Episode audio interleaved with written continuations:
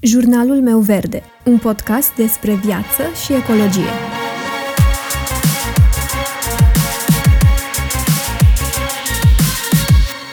Bună, eu sunt Alexandra și tu asculți Jurnalul meu verde, un podcast despre viață și ecologie.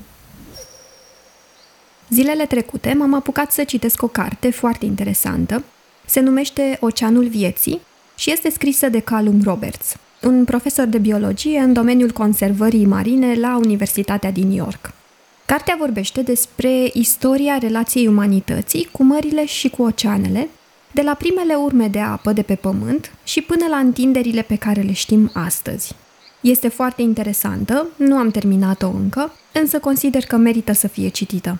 Însă ceva din primele 100 de pagini mi-a atras atenția și m-a ajutat să aflu un motiv pentru care consumăm mai multe resurse decât ar trebui, la care nu mă gândisem până acum. Așa că în minutele următoare din acest episod vom povesti despre câteva dintre motivele pe care le-am identificat că ne-ar împinge să consumăm mai multe resurse decât ar trebui. Și voi începe cu primul motiv, cel despre care povesteam că l-am citit în carte, și anume deplasarea punctului de referință. În carte este prezentat în contextul existenței unui număr mai mic de pești în oceane decât în trecut.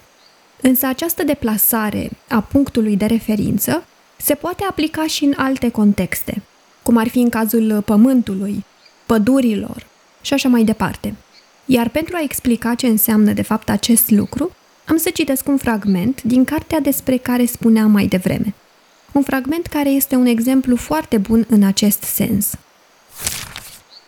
În ultimele două secole, habitate marine au fost șterse de pe fața pământului sau au devenit de nerecunoscut. Și, odată cu fluxul în continuă creștere al imixtiunii umane, oceanele s-au schimbat în ultimii 30 de ani mai mult ca oricând în istoria omenirii. În majoritatea zonelor, oceanele au pierdut până la 75% din megafaună, animale mari precum balenele, delfinii, rechinii, calcanii și țestoasele, pe măsură ce pescuitul și vânatul s-au răspândit treptat pe toată suprafața planetei. Pentru anumite specii, procentele coboară până la 99%, cum ar fi cazul rechinului cu înotătoare albe din largul oceanelor, al peștilor fierăstrău americani și al calcanului comun din nordul Europei. Până la finele secolului 20, Aproape că nu mai rămăsese adâncime mai mică de un kilometru neatinsă de pescuitul comercial, iar în prezent, în unele zone se pescuiește la 3 km în profunzime. Timp de mii de ani, oceanele ne-au fost mijlocitor pentru comerț. Astăzi sunt autostrăzile unei lumi globalizate, iar duduitul motoarelor se aude în fiecare colț de mare, chiar și de desubtul gheții polare. Tot mai mult, oceanele ne furnizează chiar petrol și gaze naturale, iar penuria crescândă a acestor resurse ne-a determinat să ne aventurăm din ce în ce mai adânc și mai departe de țărm. Ne aflăm la aproximativ un deceniu de la începerea primelor lucrări de minerit în adâncul oceanului. Bogățiile ne tentează din negura abisului, de la mii de metri adâncime. Pepite întunecate de metale prețioase și pământuri rare zac împrăștiate pe fundul oceanului, munții subacvatici sunt poleiți cu cobalt iar sedimente de aur, argint și mangan, scuipate de izbucnirile supraîncălzite, ajung aproape la îndemâna minerilor. O flotă care în anii 1880 consta în mare parte din bărci cu pânze, expuse la capriciile vremii, era cu mult mai capabilă să smulgă peștele din mare decât suntem noi azi. Astăzi, într-o oră de pescuit în bărci pline ochi de cele mai performante echipamente electronice de localizare a peștelui, pescarii prind doar 6% din ce prindeau acum 120 de ani. Altfel spus, pescarii de azi trebuie să muncească de 17 ori mai mult pentru a prinde la fel de mult pește decât cei din secolul XIX. Motivul acestui contrast izbitor între trecut și prezent e simplu. Sunt mai puțini pești în mare. De ce? Puși în fața dovezilor copleșitoare ale impactului uman, atâția oameni continuă să creadă că oceanele rămân sălbatice și în afara sferei noastre de influență. Răspunsul e dat, în parte, de pasul viclean al schimbării. Fiecare generație își formează propria viziune asupra stării în care se află mediul înconjurător. De multe ori, tinerii nu reușesc să perceapă schimbările prin care au trecut vârstnicii și, astfel, cunoașterea circumstanțelor din trecut se estompează odată cu trecerea timpului. De multe ori, generațiile mai tinere disprețuiesc poveștile de demult, respingând acele versiuni în favoarea unor lucruri pe care le-au trăit pe pielea lor.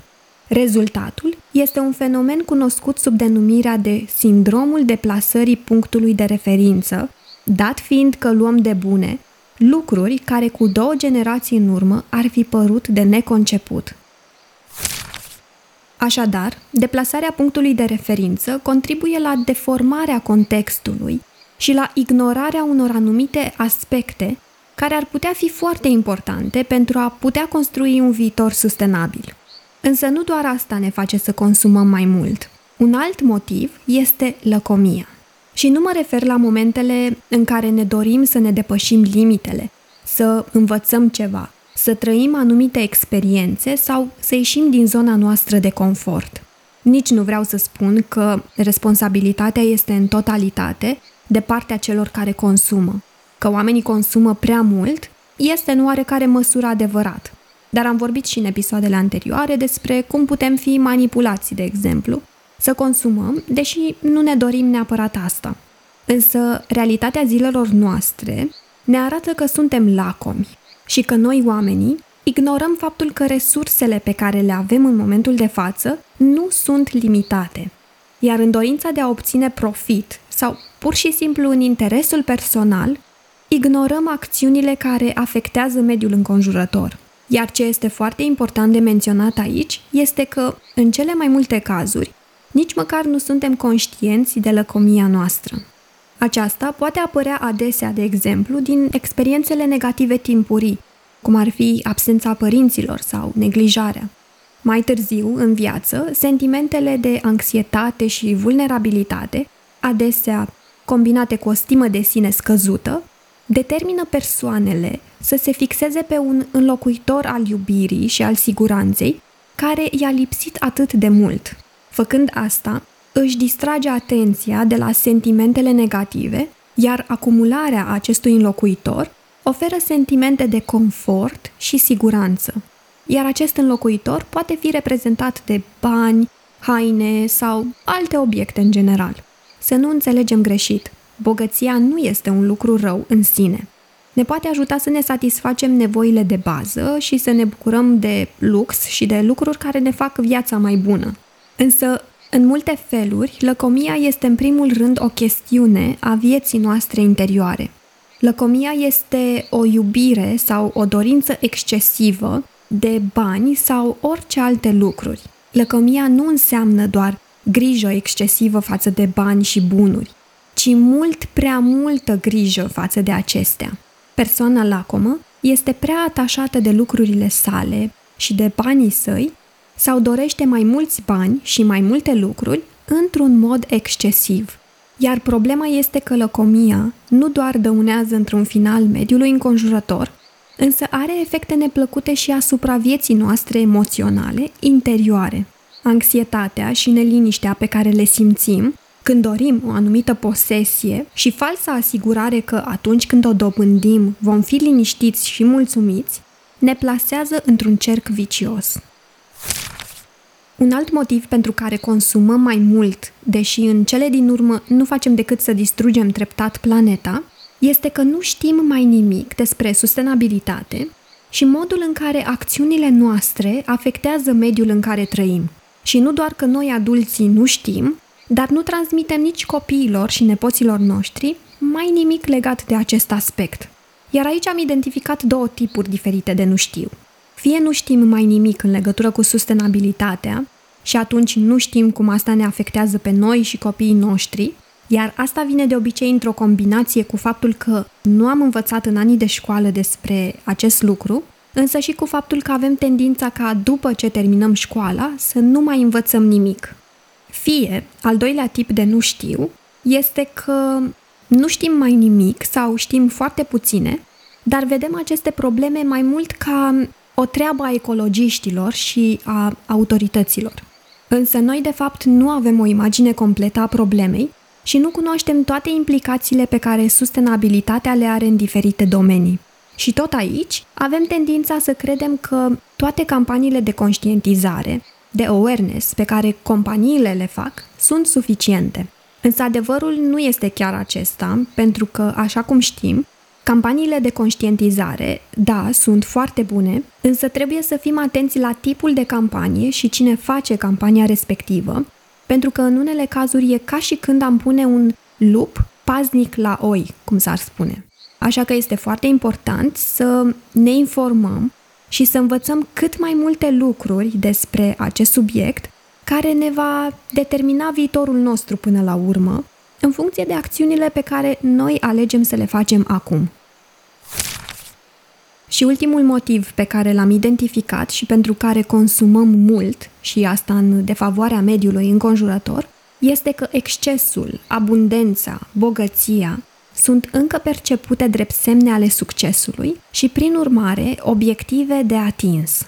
Încă de la o vârstă fragedă, în majoritatea cazurilor, ne este arătată o imagine distorsionată a succesului, iar sărbătorile precum Crăciunul arată foarte clar acest lucru. Cu cât primești mai multe cadouri de la Moș Crăciun, cu atât este o dovadă că ai fost cu minte. Practic, succesul, în cazul nostru reușita de a fi cu minte tot anul, este dezvăluit și sărbătorit prin numărul de cadouri pe care le primim. Însă ce nu învățăm majoritatea atunci când suntem mici este că unele dintre experiențele noastre de viață, cele mai satisfăcătoare, pot include ajutarea altora, a fi spirituali, a ierta pe alții și a oferi bunătate, că ar trebui să nu ne mai pese de ceea ce deținem și cât de mult avem. Iar mai târziu în viață ne setăm ca obiective bogăția și puterea. Și asta pentru că sunt ușor de măsurat și astfel ne permit să facem comparații ușoare. Este mult mai ușor să comparăm dimensiunea conturilor noastre bancare decât să comparăm cine duce o viață mai satisfăcătoare. Trăim într-o lume bazată pe date, unde măsurătorile și statisticile guvernează. Epoca industrială a creat instrumente pentru a măsura cu precizie bogăția noastră materială, inteligența academică, dar și nivelul de influență socială. Însă, acești indici nu pot spune niciodată povestea completă, pentru că nu există o definiție universală pentru succes. Și asta deoarece succesul nu este un obiectiv static, ci aș spune că mai degrabă este un sentiment. Iar forța acestui sentiment depinde de cât de strâns trăim în conformitate cu valorile noastre. Adevărata provocare, cred că este să știm după ce valori să ne trăim viața. În general, ne moștenim valorile și convingerile de la părinți și oamenii din jurul nostru. Dar aceste credințe moștenite nu ne servesc și nouă întotdeauna. De aceea este bine să încercăm să ne cunoaștem cât mai bine pe noi înșine și să nu ne setăm ca obiectiv să fim ca cineva. Cel mai important este să fim ca noi, doar că o variantă mai bună, poate, în fiecare zi. Îți mulțumesc dacă m-ai ascultat până aici și sper să mă ascult și următoarea dată.